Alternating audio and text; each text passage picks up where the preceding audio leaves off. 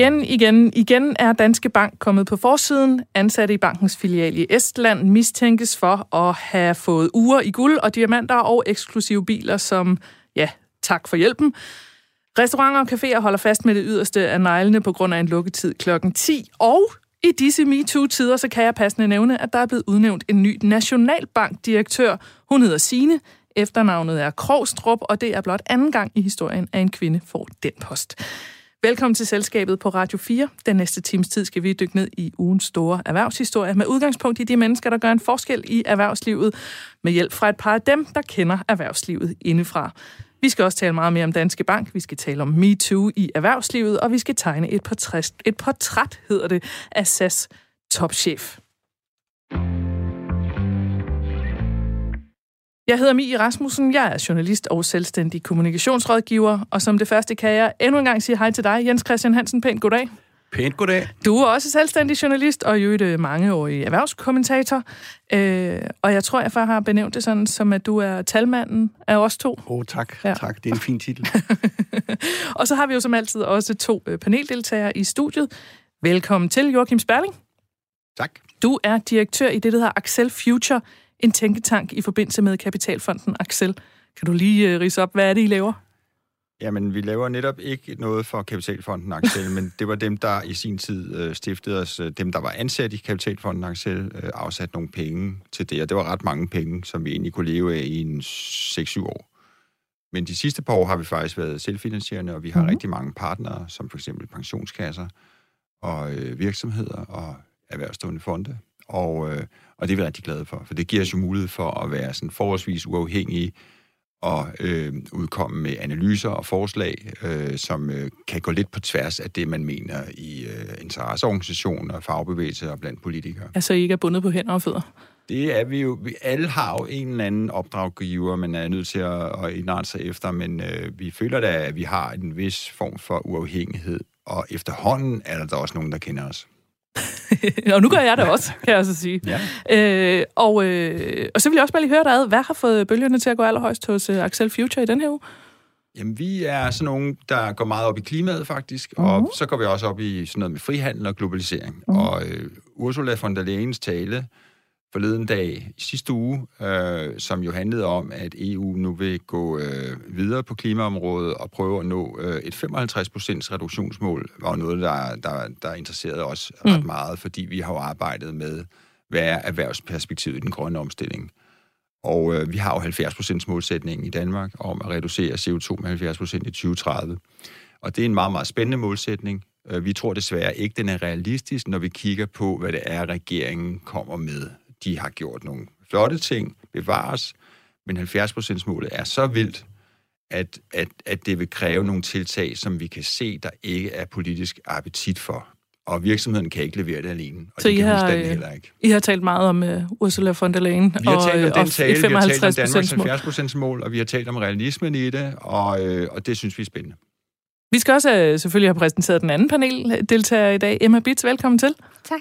Stifter og Øh, at, kalder I jer CEO, eller kalder du det stifter, eller hvad er din titel? Co-founder, det tror jeg, vi Co-founder i øh, øh, investeringsnetværket Female Invest, som I også selv beskriver det, Nordeuropas største online-univers for investering målrettet kvinder. Mm-hmm. I er også på den liste, der hedder, på Forbes liste, der hedder 30 under 30, øh, for de mest succesfulde europæere under 30 år. Mm-hmm. Og du er så ret skal være ret ikke alene om det. Nej, vi er i øh, kategorien under finans, faktisk, mm-hmm. for at præsentere det lidt mere.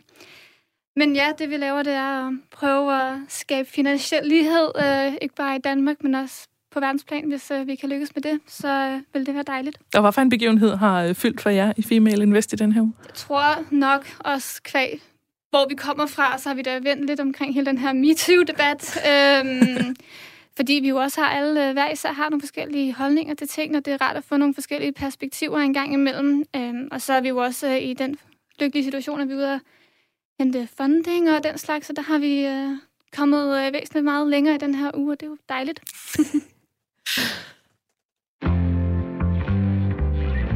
jeg satte lige en jingle på, fordi vi skal også have et nyhedsoverblik. Og som vi siger her i selskabet, Jens Christian, så sidder der jo bag enhver erhvervshistorie nogle mennesker, der træffer beslutningerne. Så lad os lige tage et øh, nyhedsoverblik. Hvad for nogle personer øh, er mest centrale i øh, den uge, der er gået? Jeg har nogle nedslag til dig, mm. øh, og øh, den øh, første, jeg vil nævne, det er en mand, der hedder Ditlev Engel. Øh, nogen kan sikkert huske, at han var topchef i Vestas ja. i øh, sin tid. Det er et drama, der har udspillet sig de sidste 6, 7, 8 år øh, på vej mod en retssag. Øh, for, og for nu at gøre den meget kort, så blev øh, dit Lev Engel, øh, øh, hvad skal man sige, øh, han fik løftet den, det å af sin skulder, denne investorgruppe, som har truet med retssager, frafaldt øh, det hele øh, i denne uge, og det synes jeg er en rigtig god nyhed, fordi det er sådan, det er helt konkret en belgisk øh, øh, selskab, der har specialiseret sig i det her, Deminor har specialiseret sig i at samle investorer, gå i, i flæsket på en virksomhed, der måske øh, har, ikke har opfyldt øh, oplysningsforpligtelsen øh, til fondsbørsen, ja. og i håb om at indgå et kompromis. Nej, sagde Vestas og de Leo Engel og, og kompagni. Det vil vi ikke være med til, og nu fra, frafaldt de. Jeg synes, det er en positiv nyhed. Så nu har han, øh, hvad skal man sige, renset i gåseøjne, eller? Ja, altså nu har jeg, jeg har sådan et lidt blødt punkt for dit Leo Engel. Han blev meget udskrevet som en, uh, det, det, det, ham der uh, bragte Vestas i problemer, men jeg synes, det var ham, der sat, sat hele vindmølleindustrien på verdenskort. Han var Mr. Windpower, altså han var nødvendig for at brage Vestas op Rigtig nok, så fik de lidt problem med, med administrationen, og, og på et tidspunkt, og så blev han fyret under stort drama. Uh, men nu har han så fået en, hvad skal man sige, sådan i hvert fald fået kastet det over mm. sit skulder. Han var helt sikkert sådan en big character, han altså sådan en, en, en, han var en måske nummer ikke? blandt de to, tre, fire mest, øh, øh, hvad skal man sige, perspektivrige øh, topchefer i Danmark ja. på det tidspunkt. Jeg har også et par andre ting, som ja. er rigtig spændende. Kom med det. Øh, ja, der er foregået, øh, der, der er sket en lille fusion op i Nordjylland, øh, og, og hvorfor er det interessant? Det er det, Sparkassen Vendsyssel og Salling Bank har fusioneret. De har ja. lige meddelt det her i, i denne uge. Uh, det bliver sådan en lille lokal bank med en balance på 30 milliarder. Det er interessant, for jeg tror på, at det er første led i en fusionsbølge, der vil uh, rase hen over den danske banksektor uh, her i uh, 2021 det her er forløberen, det er måske sådan ligesom ketchupflæsken, der får det hele til at falde i hak. Sådan det er så der mange små, små lokale banker bliver ja, opslugt af de store? Nej, det er ja. mange af de små, der går sammen, de små og mellemstore, På fordi måde, ja. de har så kæmpe store IT-omkostninger til compliance og kontrol, uh, så de, uh, det er svært at, at bevare sin selvstændighed. Ja. Det tror jeg, vi vil komme til at se i 2021. Ja. Så har jeg også øh, Simon Koldrup ja. vores erhvervsminister. Vi taler om ham hver uge lige for tiden. Ja, vi taler om ham hver uge. Han kom jo, øh, de kom jo med og lukkede barne lidt tidligere, restauranterne, mm. og så kom han med en hjælpepakke, og det er jo fint og godt alt sammen. Øh, den var på 100 millioner, og 100 millioner kroner er jo rigtig, rigtig, rigtig mange penge. Men... Ja, altså, jeg vil da gerne have 100 millioner hjemme i min, øh, ja, i min husholdning, men, men hvad kan man egentlig men hvad kan man, få tænk, for 100 millioner i dag? Øh, når man nu tænker på hjælpepakkerne samlet set, snakkede vi om flere hundrede milliarder for nogle øh, tid siden. Der er så sket meget øh, i den mellemliggende tid. Nogle har ikke haft brug for disse hjælpepakker, andre har haft mere brug for dem. Jeg synes jo nok, at bare restauranter øh, bliver hårdt ramt her, og det kan godt være, at man skal sætte ind der øh, for at begrænse øh, smitterisikoen, men, øh, men jeg synes, de er hårdt ramt, og jeg synes måske godt, at Simon Kollerup kunne åbne denne statskasse en lille smule mere, end han har gjort. Nej, jeg tænkte også umiddelbart 100 Så det er en dårlig nyhed. Nok, det, det giver hurtigt ben at gå på, ikke? hvis man skal hjælpe. Jeg ved ikke, hvor mange restauranter og caféer der er i Danmark, men der er ja væsentligt mere end 1000, tænker jeg, som, kan øh, som så kan få en lille bid af kagen hver. Den store pumpefabrik over i, øh, i Bjerringbro, Grundfos, øh, de benytter lige den her uge til at sige, at nu fyrer de 600 mennesker. Det har ikke noget at gøre med topchefskiftet. Vi snakkede jo meget om Mads Nipper i sidste uge, den ja. tidligere Grundfos-chef, som nu skal til, til, til, til Ørsted. Nu, øh, nu, nu skal de så til, for de skal tættere på kunderne, hedder det, og så skal de fyre 600. Jeg ved ikke, hvordan det hænger sammen. Men altså, det skal nok være rigtigt. Ja, Øh, og det er lige præcis i de her dage, øh, det sker. Men jeg kan da også lige passe nu, har I stået og, og lyttet til Jens Christian, Emma og, øh, og Joachim. Øh, er der nogle mennesker, vi har glemt her? Nogle store historier? Ja, I bliver så stille. Jeg synes, at du nævnte det meget godt med den nye øh, direktør for Nationalbanken. Ja, det, det har du også bidt mærke af. For, for mig i hvert fald. ja. Altså fordi det er en kvinde? Ja, det tror jeg. Ja. Eller ja. Hvad tænkte du? Jamen, jeg synes, det er fedt, at uh, endelig så sker der lidt, og jeg håber, at uh, det også kan få nogle andre til at følge med i virkeligheden. Mm. Det er jo tit sådan noget, man ser som rollemodeller. Bolen Nybo Andersen var jo den første, hun var den nummer et uh, ja. nationalbankdirektør. Det er sådan her, Kita over i Nationalbanken. Mm. Uh, nummer et, og hun var rollemodel i hvert fald. Nu er det måske lidt uh, tilbage til, hun var rollemodel for flere kvinder øh, sådan øh, rollemodellen for at kunne komme ind i det der øh, stenede finansverden, øh, kan man sige. Ikke? Mm. Så, så det kan den nye øh, øh, nationalbankdirektør måske også blive. Ja. Jeg synes, øh, hvis jeg skulle... Åh oh ja, ja, det ja, må du da gerne. Ja, hvis jeg må... Ja, det skal jeg nok lade være med at skære dig. det er fint nok, men... Øh, jeg synes ikke, der er sket sindssygt meget i dansk erhvervsliv i den her uge her. Der er ligesom, jeg er inde i dine betragtninger, øh, men hvis man ser lidt mere internationalt på det, så synes jeg jo, at det er mega interessant, det der foregår med Donald Trump og TikTok. Ja. Fordi det er jo en problemstilling, som jo viser, hvad det er for en, en type handelskrig, vi har. Mm. Hvor at uh, Donald Trump, han kan gøre TikTok forbudt at bruge i USA, mm. og hvis TikTok så gerne vil være i USA, så kan de jo lade sig sælge til Oracle, for eksempel eller nogle andre mm. øh, amerikanske aktører. Og på den måde kan han jo samle noget op, som er utrolig mange penge værd til en ret billig øh, pris. Og øh, det skal Donald Trump jo nok få øh, øh, betaling for på et eller andet tidspunkt, øh, og, og, og gøre den slags ting der. Mm.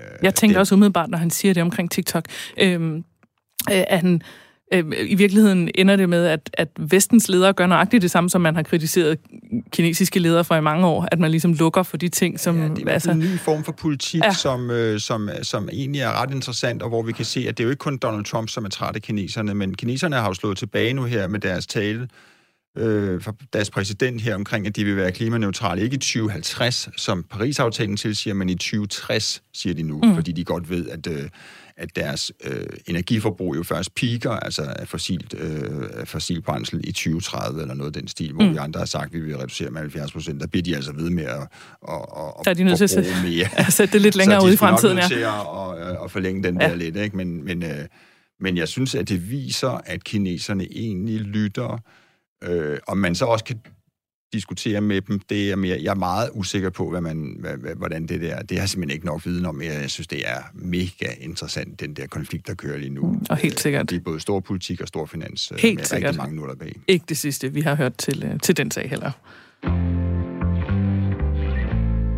Og øh, Jens Christian, vi har sendt selskabet i mindre end to måneder, og alligevel så kan jeg sige, at vi igen igen skal tale om øh, Danske Bank nu, for de bliver bare ved med at dukke op i nogle rigtig, rigtig dårlige sager. I denne her uge er der faktisk flere af dem. Øh, Finanstilsynet havde givet, hvad det, fire påtale i forbindelse med sagen om øh, rod i en kasso-forretningen, øh, øh, hvor Danske Bank i årvis har opkrævet for meget fra kunder, der havde gæld i banken. Øh, men vi skal faktisk tale om mest tage udgangspunkt i den anden sag, hvidvasksagen, for der er kommet nye informationer frem. Hvad er det, det handler om? Ja, det er sådan set ikke en nyhed i sig selv. Det nye, der er kommet frem fra det store internationale journalistnetværk. Så det er ikke kun den danske historie, det er en, øh, det er en worldwide historie. Mm. Det er jo, at de har fået sat navne på nogle af disse hvidvaskere, øh, som er drønet igen den estiske, Danske Banks øh, estiske filial. Og det er ikke nogen køn drenge er det typisk. Øh, det er narkofolk, det er terrorfolk, det er kriminelle folk i stor stil. Uh, og det viser jo, at, og det er måske ikke så overraskende nu, men at kontrollen i den Danske Banks estiske filial har været ikke eksisterende, mm. må man sige. Det er nogle meget, meget, meget grælde tilfælde. Der kører så nogle sager rundt omkring i verden, og det ender måske øh, med, at de får bøder osv. osv. Så det er et kæmpe oprydningsarbejde, øh, mm. der er i gang derovre. Jeg læste, at man ligesom har haft banken på den ene etage, og så er der siddet sådan en afdeling ovenover, som overhovedet ikke var i kontakt med banken, men som ligesom stod for at føre penge igennem. Ja, og det sidste, det har vist sig, det er jo også, at jeg tror, det er 10 af de medarbejdere i den danske banks estiske filial, pludselig havde Range Rovers og guldurer og hvad ved jeg, som de ikke kunne redegøre for, hvor de havde fået fra. Så det er Altså man kan sige, at det bekræfter alle vores fordomme øh, om, hvad det foregår øh, derovre østpå. uh, og den, uh, for nu lige at være konkret med hensyn til Danske Bank, så rammer den jo uh, ind i topledelsen i Danske Bank. Måske ikke så meget den nuværende, de bøvler med at få rettet op på det, men den tidligere uh, topledelse, som stadigvæk er, er, er sigtet uh, uh, for en hel masse sager. Mm. Og lad, lad os så øh, åbne for ballet her, fordi det kan selvfølgelig være svært at sætte ord på, når der er så mange sager omkring øh, Danske Bank, og der ligesom bare bliver ved med at komme flere lag på. Men øh, hvad betyder de her afsløringer for Danske Banks omdømme i Danmark, som I ser det? Altså for mit vedkommende, så er jeg sige, at det kommer ikke synderligt meget bag på mig. Mm. Altså når vi starter med at snakke om hvidvask, så er det jo som regel, fordi der foregår noget ulovligt med nogen, som har gjort noget ulovligt. Så på den måde, så synes jeg ikke, at ja, det kommer bag på mig. Jeg er mm. ked af, at vi endnu en gang skal slæbe hele den finansielle sektor igennem hele den her mølle, fordi at det bare ikke ser særlig godt ud, og det igen distancerer os som forbrugere endnu mere til den finansielle sektor, hvilket jeg jo virkelig prøver at måske skabe en bro imellem. Ja. Så på den måde synes jeg, det er rigtig ærgerligt. Så du er lidt ked af, at det måske kan komme til sådan at skabe, skabe nogle, øh, nogle kløfter ja, i forhold til visse jeg, brancher? Ja, synes jeg også måske, at øh, nu er det lige Danske Bank, der står for skud, øh, men jeg tror simpelthen ikke, at det her problem kan isoleres til Danske Bank alene. Jeg tror, at der er rigtig mange, øh, og det er der, banker derude. Vi har jo set tidligere sager med HSBC og så videre. Ja. Ja, ja. ja altså, man kan vel sige, at Danske Bank har været et såret dyr siden finanskrisen, mm. og, øh, og, og, og, og helt øh, overordnet set, så tror jeg i hvert fald, at, at, øh, at banken lider under, at den ikke har øh, særlig meget øh, troværdighed og øh, tillid fra dens øh, interessenter. Og øh, lige nu er man på sådan en mission, som vil tage mange år, hvor at øh, Carsten Dybvad, som er den nye formand, han skal rydde op i banken. Det har han så gjort ved at øh, ansætte en hollænder, som, som de færreste havde hørt om før, og han har så også ansat nogle andre hollændere, og det er meget svært at se, øh, hvem det er, der egentlig øh, tegner banken udad til. Mm. Altså, du har øh, Carsten Dybvad, som vi ikke hører meget til, det skal man heller ikke fra en bestyrelsesformand. Så har vi så øh, øh direktøren der, Chris Vogelsang, som en gang imellem øh, udtaler sig, men han kan stadig ikke tale dansk, og øh, det lyder lidt mærkeligt, når han sidder og mm. udtaler sig øh, om, om, om ting. Og så har han så en øh, underdirektør, direktør, der hedder Rob de Ritter, øh, som vi ikke ved, hvilket ansvar har i banken, men som også udtaler sig. Som har været talsmand i forbindelse med den her inkasso-sag? Ja, som, har været tals, ja. som pludselig kom på banen og så har vi ham her, Druseberg, øh, som egentlig er en, en, øh, en, en, en super fyr. Og, og som også har været med i panelet og, her. Og en dygtig fyr og alt muligt andet, men som jo også øh, bliver angrebet nu øh, for ting, han godt kunne have sagt måske for tre år siden, men hvor folk pludselig siger, det der kan du slet ikke sige, og hvad fanden har du spist søm? Og, så du tænker på det også, for, som bankmæssigt skal man også være meget, er man meget mere på tiptoes nu i forhold til, hvad man kan sige? Jamen, de, de har ikke, de har ikke øh, altså, alt, altså nu, lige nu vil de jo heller ikke udtale sig, så vil de slet ikke udtale sig, fordi mm. uha, hvis vi kommer til at sige noget forkert igen, så er det bedre at lade være med at udtale sig og sådan noget. Så øh, jeg vil sige, at det, der skete dengang, hvor at man opkøbte øh, Sampo Bank, øh, det har jo forfulgt dem øh, ret hårdt. Altså den der ekspansionsstrategi, som så viser sig at være for ekspansiv, der så gør, at de må øh, igennem det her søle her. Og der skal man jo huske, nu skal det ikke blive langt foredrag, men man skal jo huske, at de overtager det her estiske øh, cirkus her i forbindelse med den der Sampo. Og øh, der får man jo så en bank, hvor alt foregår på russisk, og alle papirer og systemer er på russisk. Og banken vurderer så, at øh, det, kan, det vi har simpelthen ikke tid og råd til øh, sådan et lille forretningsområde at oversætte det der til øh, forståelig øh, engelsk. Det skulle de måske og, have og det skulle de nok have gjort, fordi ja. øh, de anede ikke, hvad der foregik. Det må man nok konstatere. Og øh, jeg tror ikke på, at nogen i bankens topledelse har vidst øh, overhovedet, øh, hvad der foregik øh, mm. i den bank. Fordi mm. det, øh, det kan jeg slet ikke forestille mig. Øh, ja, jeg, må ikke lige, jeg må ikke lige supplere. Altså, man kan også sige sådan Øh, Øh, jeg er fuldstændig enig med, med Joachim der, altså øh, omkring, øh, hvad skal man sige, også den nye direktør og hele kommunikationen omkring Danske Bank. Kan man sige, hvorfor er det så vigtigt? Det er det jo, fordi Danske Bank sidder på, jeg tror det er omkring 30 procent af alle vores bankforretninger. Altså 30 øh, procent af danskerne er kunder så hvis, i, i Danske Bank. Øh, så hvis det er noget, der er vigtigt bredt ud i det danske samfund, så er det Danske Bank. Har det nu været... Øh, havde det nu været øh, et, øh, et øh, Ørsted, eller hvad ved jeg, mange andre virksomheder, som ikke har den der tætte kontakt ud til, til, til kunderne og forbrugerne, så har det måske ikke været så vigtigt, men det er afgørende vigtigt med kommunikationen her, og kommunikation er meget vigtig i den her forbindelse, at man kommer ud og taler på, hvad skal man sige, øjenhøjde med sine kunder, mm. og dermed den danske befolkning. Ja, det er ekstremt vigtigt. Øhm, Emma, jeg vil også lige følge op, fordi du sagde det der med, at det dels at det ikke kommer så meget bag på dig, men nu talte vi om, hvad det betyder for, for øh, bankens ry ude hos danskerne, og jeg, så kan jeg så afsløre her, jeg er selv kunde i Danske Bank, øh, og jeg er jo egentlig meget glad for min bankrådgiver. Der er jo mange måder at være kunde i, omkring, i og omkring øh, Danske Bank på. Der er jo også det med, enten så er man kunde i banken, eller så køber man nogle aktier. Og når jeg taler med folk, der har Danske Bank-aktier, så er de stadigvæk utrolig glade for dem. Så er det sådan, at det er nogle gode, stabile aktier, og dem fortsætter jeg med at have, og det er fint. men, men det betyder vel, at de stadigvæk har egentlig et meget fint ry, eller hvad? Jamen, jeg tror også igen til det her med, at vi nogle gange holder fast i de her darlings, som vi kalder dem lidt, de her aktier, som øh, den danske befolkning har været glad for. Det kunne også have været Novo. Mm. Men et eller andet dansk selskab, vi har haft en eller anden enorm stor kærlighed til, så jeg tror, at for mange vil man måske heller ikke helt indse de problemer, der har været med Danske Bank, og også ser det som en rigtig god mulighed for at, for at investere billigt, fordi at Danske Bank jo ligger hvad de, de har en eller anden, øh, de ligger til en værdiansætning eller sådan noget på 70 øh, milliarder i øjeblikket, ikke? Det er halvdelen af Nordea. Mm. Så jeg tror, der er rigtig mange, der ser det som en rigtig god investeringsmulighed også.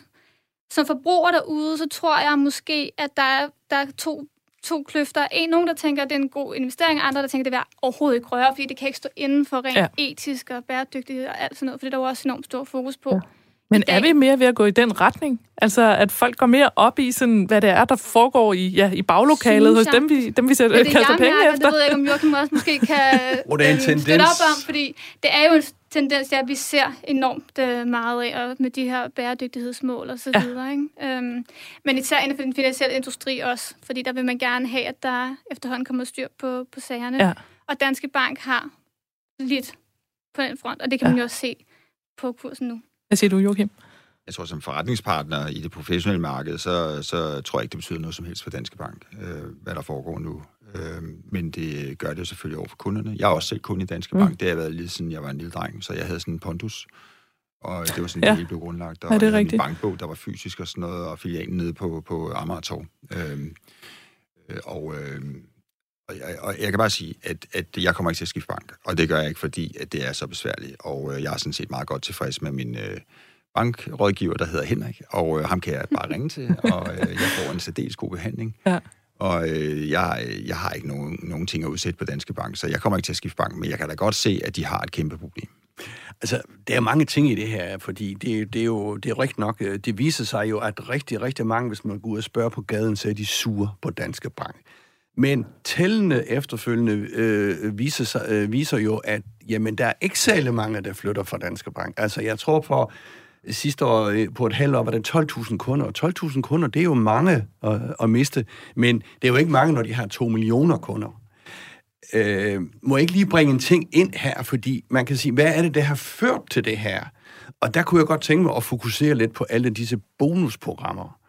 Altså, hvis jeg, er, hvis jeg havde siddet i Danske Bank og øh, kunne se en forretning stryge ind, og den var måske lidt betændt, men den ville øge min bonus, øh, øh, hvis jeg sagde ja til den, og hvis jeg sagde nej til den, så man ødelægge min bonus, jamen så tror jeg også, at jeg vil være et svagt menneske og lade noget glide igennem. Min point er sådan set bare, at jeg tror, at disse hæftige bonusprogrammer, øh, i, også i banksektoren, har været med til at få mange til at lukke øjnene for, øh, for de der øh, øh, nødvendige kontrolforanstaltninger. Ja, det tror jeg måske, du har Det er så måske et helt emne for sig selv med øh, bonusprogrammer, men jeg synes, det er simpelthen her taget overhånd med bonusprogrammerne. Ja.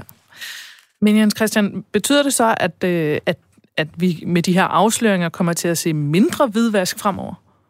Ja, det tror jeg da, det gør. Jeg tror da også, de store danske banker, og måske også øh, mange andre vesteuropæiske lande, øh, banker, som er blevet skrevet ud på forsiden her, altså, de vil da klart have en større bevågenhed. Noget vil det ske, men jeg kan jo frygte, at meget af denne hvidvask og disse kriminelle transaktioner flytter andre steder hen, andre lande, andre øh, i, i, i banker i mere eksotiske øh, øh, områder.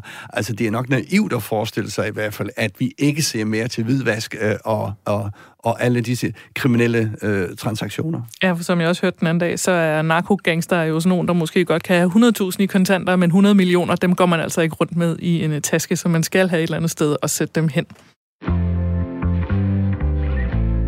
Der er jo en lang række afsløringer i denne her bunke informationer, som et internationalt netværk af journalister har fået fat på, om blandt andet ansatte i Danske Banks afdeling i Estland. Dem kan man læse mere om på Berlingske blandt andet, og så er der også historien om det, man kalder verdens største hvidvasker, ham der hedder Altaf Kanani. Ham har DR lavet en dokumentarudsendelse om med titlen Jagten på hvidvaskeren, og den ligger altså på DR.dk. Vi er løbet tør for tid og afslutter snakken om Danske Bank her. Det er selvfølgelig hverken første eller sidste gang, vi taler om Danske Bank i selskabet på øh, Radio 4. Men vi skal gøre plads for andre temaer. Om lidt så skal vi tale om MeToo, som breder sig fra mediebranchen til erhvervslivet. Og vi skal også se nærmere på Richard Gustafsson i det, vi kalder selskabets erhvervsleksikon.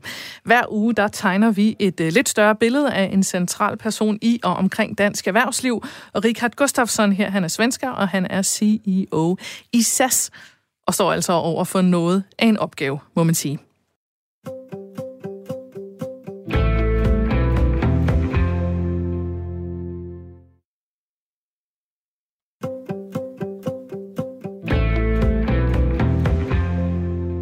Vi er godt i gang med selskabet på Radio 4, hvor vi dykker ned i ugens store erhvervshistorie og sætter fokus på de mennesker, der gør en forskel i dansk erhvervsliv. Jeg hedder Mi Rasmussen, og i studiet har vi min faste medvært, erhvervskommentator Jens Christian Hansen, og Emma Bitz, stifter af Female Invest, og Joachim Sperling, CEO direktør, sagde du, at du helst vil kaldes.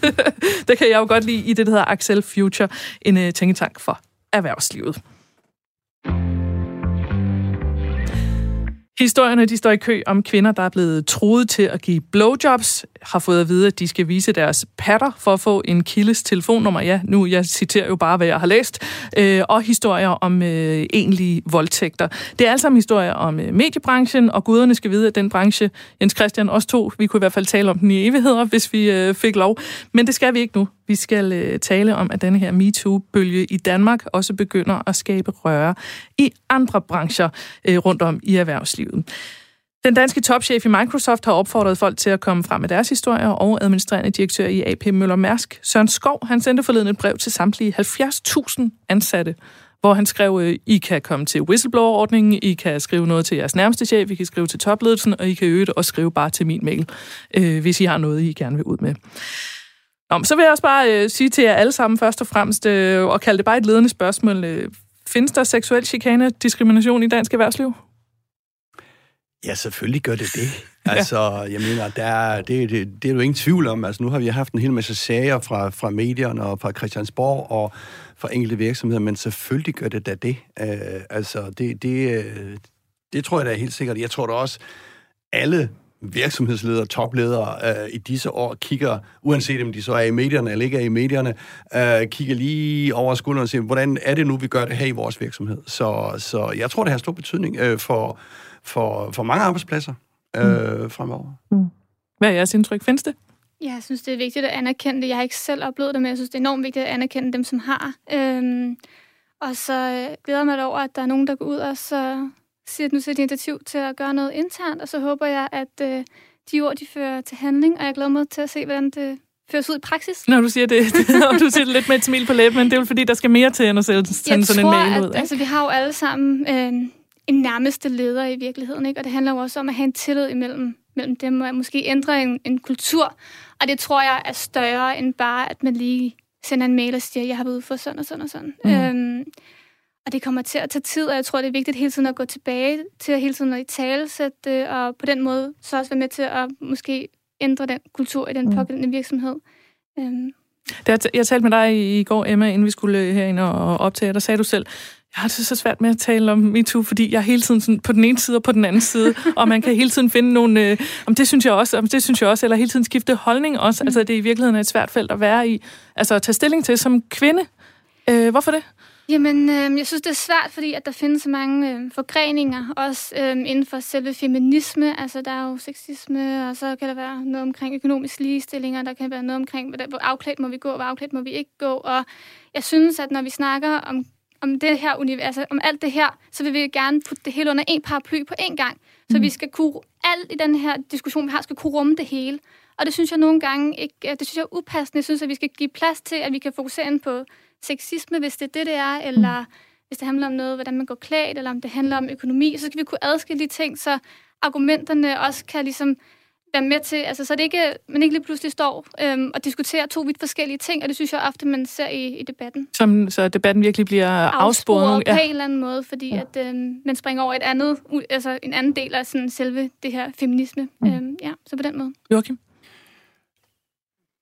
Jeg er meget enig i det, du siger, men, men jeg vil godt prøve at give det også et lidt andet perspektiv måske, øh, mm. fordi at øh, jeg tror, baseret på den erfaring, jeg har i hvert fald, og de ting, jeg har oplevet selv, øh, overværet, øh, hørt om osv.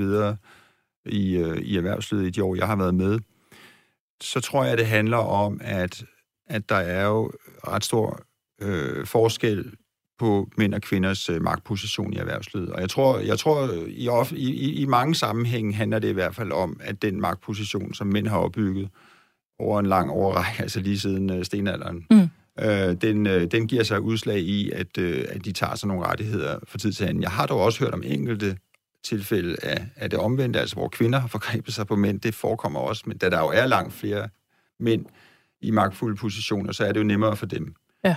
Så er der så de almindelige sager, hvor man bare er fuld og dum og prøver at forgribe sig på en kvindelig kollega, selvom man er måske sidestillet og så videre. Og det har jo noget at gøre med, at mænd måske bare ikke er blevet ordentligt opdraget derhjemme, eller, eller, eller bare øh, ikke, ikke kan styre deres øh, testosteron. Og det, det, er jo, det, er jo noget, det er jo den biologiske forskel, der jo er på, på mænd og kvinder. Eller styre fuldskaben, kan man styre også sige. fuldskaben og så videre. Men der er ingen tvivl om, at det her problem, efter det er kommet frem, øh, det er blevet meget synligt, og der er blevet øh, bragt historier til tors, som enhver kan se er, er fuldstændig uholdbare.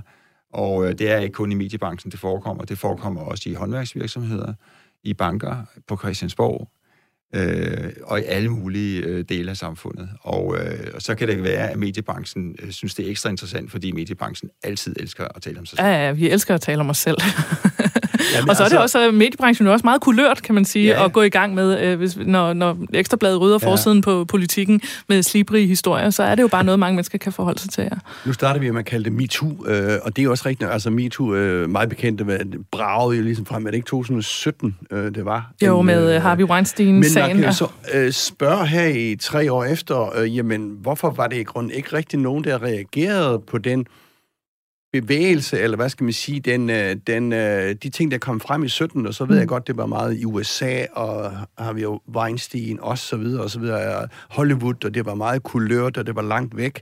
Herhjemme havde vi vel kun øh, Aalbæk fra Centropa, men og så Men hvad var det med Aalbæk? Det ved vi jo faktisk ikke helt. Altså, Nej, og han, det, han, det han fik, så, han fik på en eller anden måde taget luften af ballonen ved selv at gå ud og sige, ja, ja. jeg er en gris. Ja. Og så, øh, så har vi jo lidt sådan i Danmark med, Men de der sager ligesom kan altså, ud, ikke? Øh, øh, være lidt øh, provokerende her, så kan man jo sige sådan, jamen, kommer der til at ske noget her nu, eller snakker vi bare om det? Uh, Emma, du var også lidt ind på det. Mm. Altså, der er jo mange nye tendenser, der kommer op, og om en uge, eller 14 dage, eller to måneder, så snakker vi om noget andet. Og så sker det ikke en, en døjt. Øh, altså, jeg ved det ikke. Altså, der skal jo tages action. Ikke fra en eller anden personaledirektør, med al respekt for personaledirektøren. Nej, det skal tages action fra de værdier helt op i formand, i bestyrelsen og mm. direktionen mm. øh, i de store virksomheder. Det er jo der også, den ligger.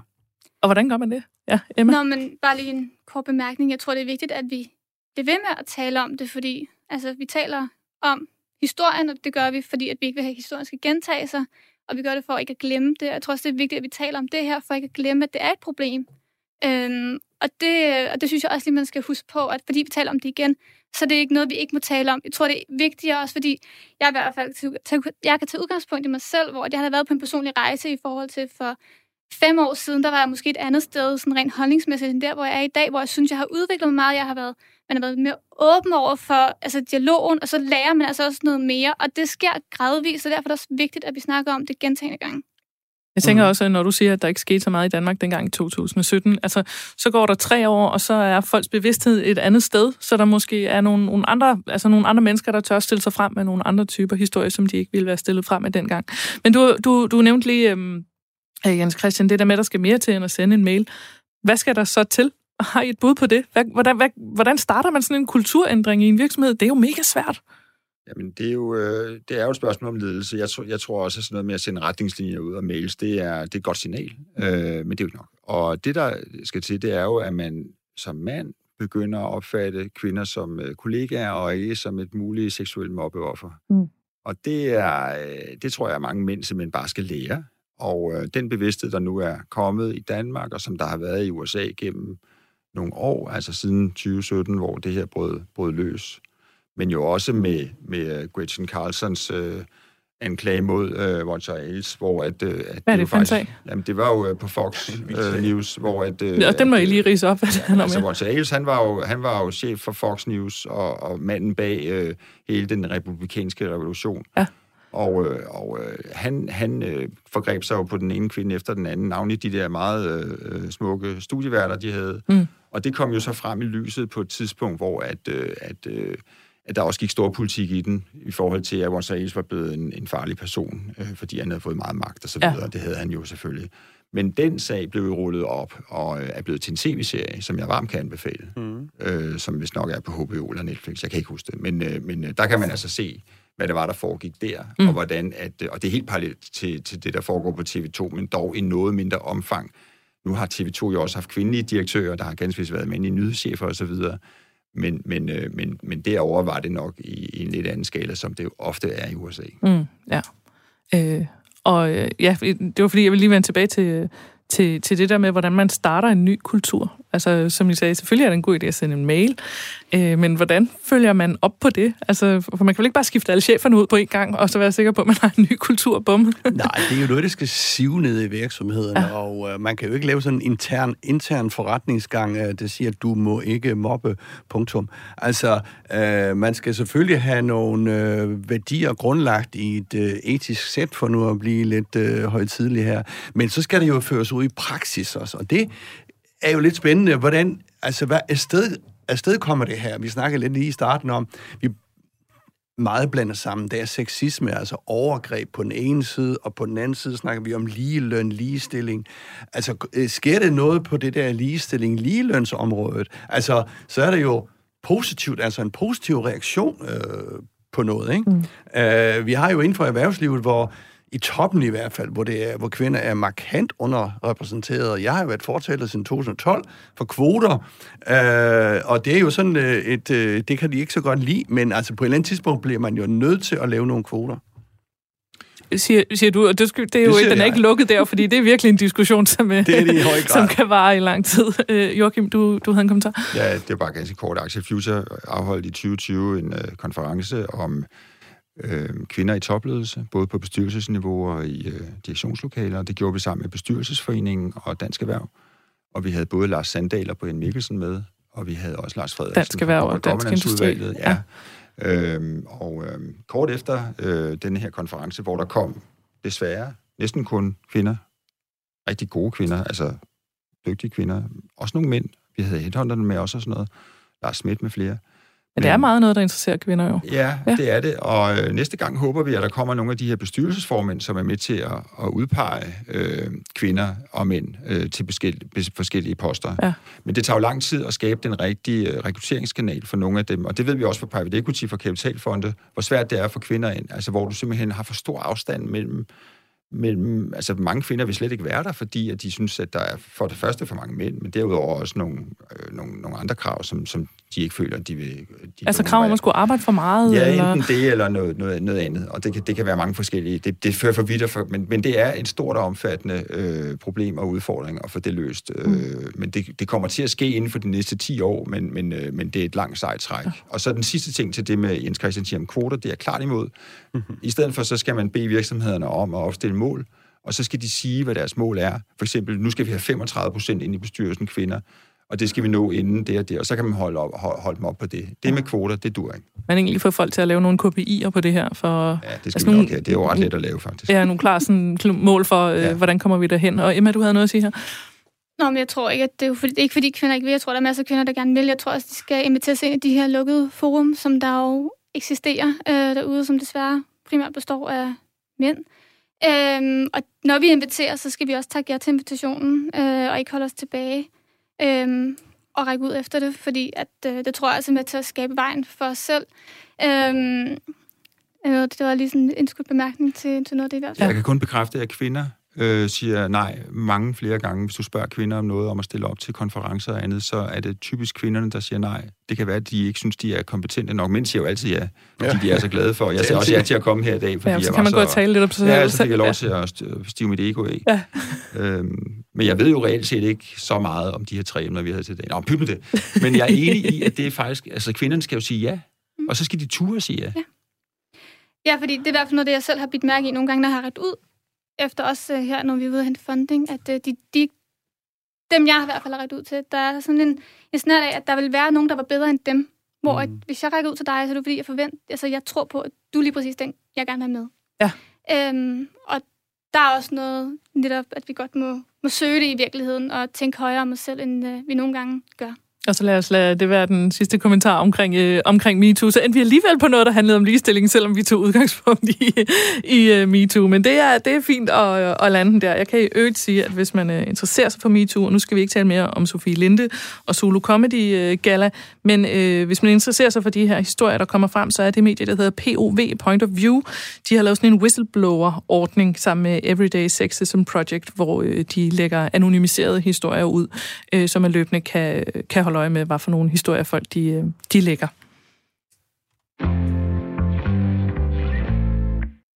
Vi skal i gang med selskabets erhvervsleksikon, som jeg er begyndt at kalde det. I hver uge, der øh, taler vi om et, øh, en topchef fra Dansk Erhvervsliv, tilføjer en ny hver uge, øh, og på den måde klæder vi løb, løb, løbende, øj, hvor jeg snubler over det, på den måde klæder vi løbende jer lytter lidt bedre på til at vide mere om, øh, om vigtige mennesker i dansk erhvervsliv.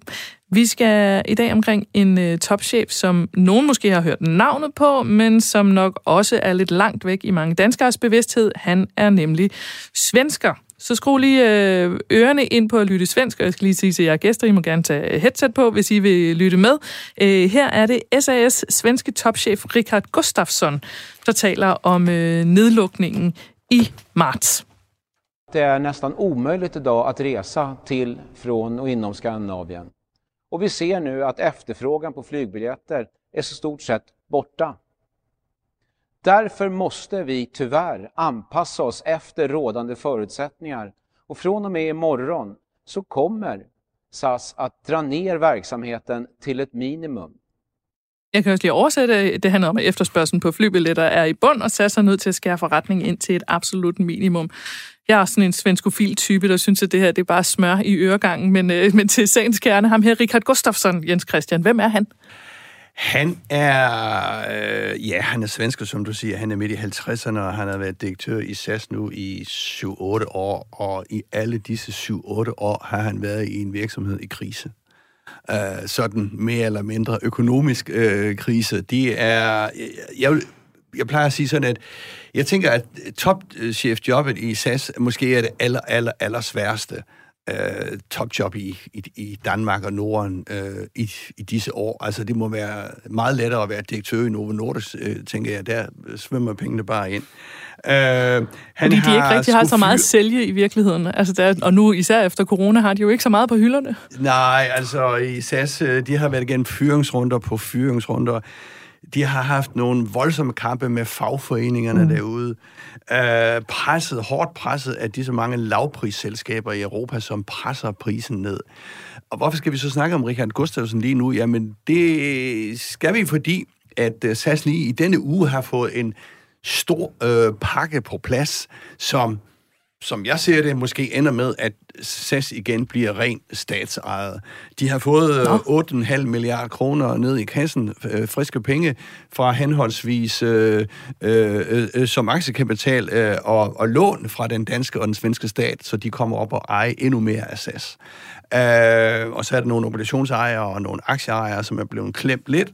Øh, det har været en dårlig aktie, øh, men øh, de overlever, og det viser også noget om, at at disse flyselskaber øh, måske går tilbage til det der at blive nationale flyselskaber. Vi så også, at... Sådan helt old school, ligesom i 60'erne, ja, hvor alt var statsejet. Altså, sådan, øh, Lufthansa i Tyskland, de fik en pakke på 70 milliarder kroner. Ja. Øh, uden problemer. Tidligere ville EU jo have råbt op om, at det kan man ikke, fordi det, er jo, det begrænser konkurrencen osv. osv. Der er godkendelser på stribe øh, nede i EU, og selvfølgelig har SAS, eller ikke selvfølgelig, SAS har også fået godkendt selvfølgelig sin rekonstruktionspakke. Mm. Så jeg synes, det er meget vigtigt det her, og det er jo det miljø, Richard Gustafsson, han skal forsøge at få en forretning op at køre, ikke? Altså, han mm. skal øh, øh, jeg vil ikke sige smadre lavprisselskabet, men han skal i hvert fald gå ud og blive billigere og blive mere effektiv øh, Øh, og så har han selvfølgelig nogle øh, ejere der bag med dybe lommer, den danske og den svenske stat. Ja, for jeg vil lige, lige tælle mig, inden vi skal tale mere om Richard Gustafsson, og også lige stille det utroligt dumme spørgsmål sikkert. Kunne vi ikke bare lade dem gå konkurs? Øh, jo, det kunne man. Man kunne også lade Københavns Lufthavn øh, gå konkurs, men som jeg ser det, så er det det, man kalder kritisk infrastruktur. Fordi det vil betyde så meget for vores lille land, og specielt for København, hvis lufthavnen og SAS, og de er jo meget forbundet, øh, øh, ligesom ikke var det mere. Mm. Så var vores hop måske ikke København, men så var det måske Berlin, eller, eller et tredje sted, og så vil det, altså det vil betyde sindssygt meget for København. Fordi meget en stor del af vores økonomi er, bundet op på, ja. på de to virksomheder. Nå, men lad os vende tilbage til uh, Richard Gustafsson, ham her, øh, øh, svenskeren. Jeg synes umiddelbart, når jeg ser ham, og når jeg hører ham, er han meget sådan en gennemsnitlig øh, øh, topchef-type. Øh, men øh, øh, Joachim, du har lidt flere ord på, hvad han er for en slags. det var nu noget, jeg lige sådan øh, kom op med, men det er rigtigt. Han er sådan et stykke svensk granit, som øh, virker ret upåvirkelig af alle de her ydre omstændigheder, som spiller ham et pus gang på gang. Og ja. nu har han fået den ultimative udfordring, nemlig at skulle øh, håndtere en omsætningsnedgang på 85 procent, det har han så responderet på ved at skære omkostningerne, altså de samlede omkostninger, med 67 procent. Det kan jeg slet ikke forstå, hvordan det kan lade sig gøre, fordi man har jo også noget fast øh, realkapital, der, der skal altså, øh, serviceres og så videre, og hvordan man lige skiller sig af med det øh, på så kort tid. Og så alle de medarbejdere, mm. øh, det er en kæmpe ledelsesmæssig opgave, og den skal man overhovedet ikke være misundelig på. Og jeg tror, vi skal være glade for, at, øh, at øh, man ikke bare skifter ud fra den ene dag til den anden, for det er jo ikke topledelsens ansvar, når, når, når man bliver ramt af sådan en tsunami her. Det er dybt alvorligt. Til Jens Christians pointe om, hvorvidt man skal beholde SAS, jeg synes ikke, vi har set det regnestykke rigtigt. Det er rigtigt, at hvis man ikke havde SAS, så ville man have Ryanair og alle mulige andre, som du ikke kan ringe til. Og SAS er jo et åbent og tilgængeligt selskab, og man kan jo øh, forholde sig til dem, og man kan være i dialog med dem. Og det var vi jo senest i forbindelse med deres reklamekampagne, der kom inden coronaen, som jo fik rigtig lige meget ugen før, ja. ja, og, øh, og nu er de så et helt andet sted, og øh, øh, jeg synes, at, øh, at, at at juryen er ude nu, hvorvidt vi får brug for at flyve lige så meget fremover. Altså, det er forretningsrejserne er jo kortet ned til et minimum, ja. og der hører vi jo rundt omkring fra, at øh, det var vist egentlig udmærket, fordi at øh, vi kan sagtens klare øh, ting på Teams, og det er jo et udmærket ikke at bruge al den tid på at rejse fra A til B, når vi kan tage, tage det over video. Øh, så er der stadigvæk de møder, hvor, hvor man har brug for at møde hinanden, kigge hinanden ind i øjnene, at blive enige om at, at, at, at gøre det eller ikke gøre det. Og det skal man ikke gøre elektronisk. Men, øh, men øh, jeg tror, vi kommer til at flyve væsentligt mindre, og jeg tror også, at danskerne kommer til at flyve væsentligt mindre. Det kan vi se på sommerhussalget og sådan noget. Så, øh, så der er nok et strukturelt skift, der er kommet, hvor vi kommer til at flyve væsentligt mindre mm. øh, frem mod øh, forløbet 2023-2025, jeg tror. Øh, Emma, jeg vil også lige øh, melde dig ind her i, i kampen. Hvordan ser du på SAS? Altså, en ting er at kigge på med, med aktiebriller, men hvad for en, er, det, er det en vigtig virksomhed for os at have i Danmark? Det synes jeg jo også. Altså, det er jo lidt vores adgangsbillet ud af, af Danmark, og så har vi jo også igen tilknyttet et bånd til virksomheden, som øh, er svært bare lige at afskrive. Men jeg vil sige, jeg synes ikke, jeg har øh, sådan nok kompetencer til lige at stå nu og sige det ene eller det andet på det punkt. Det kræver nok også nogen, der kender flybranchen lidt mere indgående, Jens Christian. Ja, men det ved jeg ikke. Nu har jeg fulgt den i mange år, ja. og det kan da også godt være, at jeg har nogle røde-hvide briller på. Og, men jeg tror bare, at øh, det betyder rigtig meget. Altså SAS og Norwegian, som er det norske selskab, mm. øh, øh, de står for 65 procent af, af, af trafikken ud i lufthavnen. Og hvis den forsvinder, Altså SAS har en hop, som det hedder. Det vil sige, der flyves meget ind øh, til København, og så flyves det videre derfra. Så det er en central for, øh, for SAS.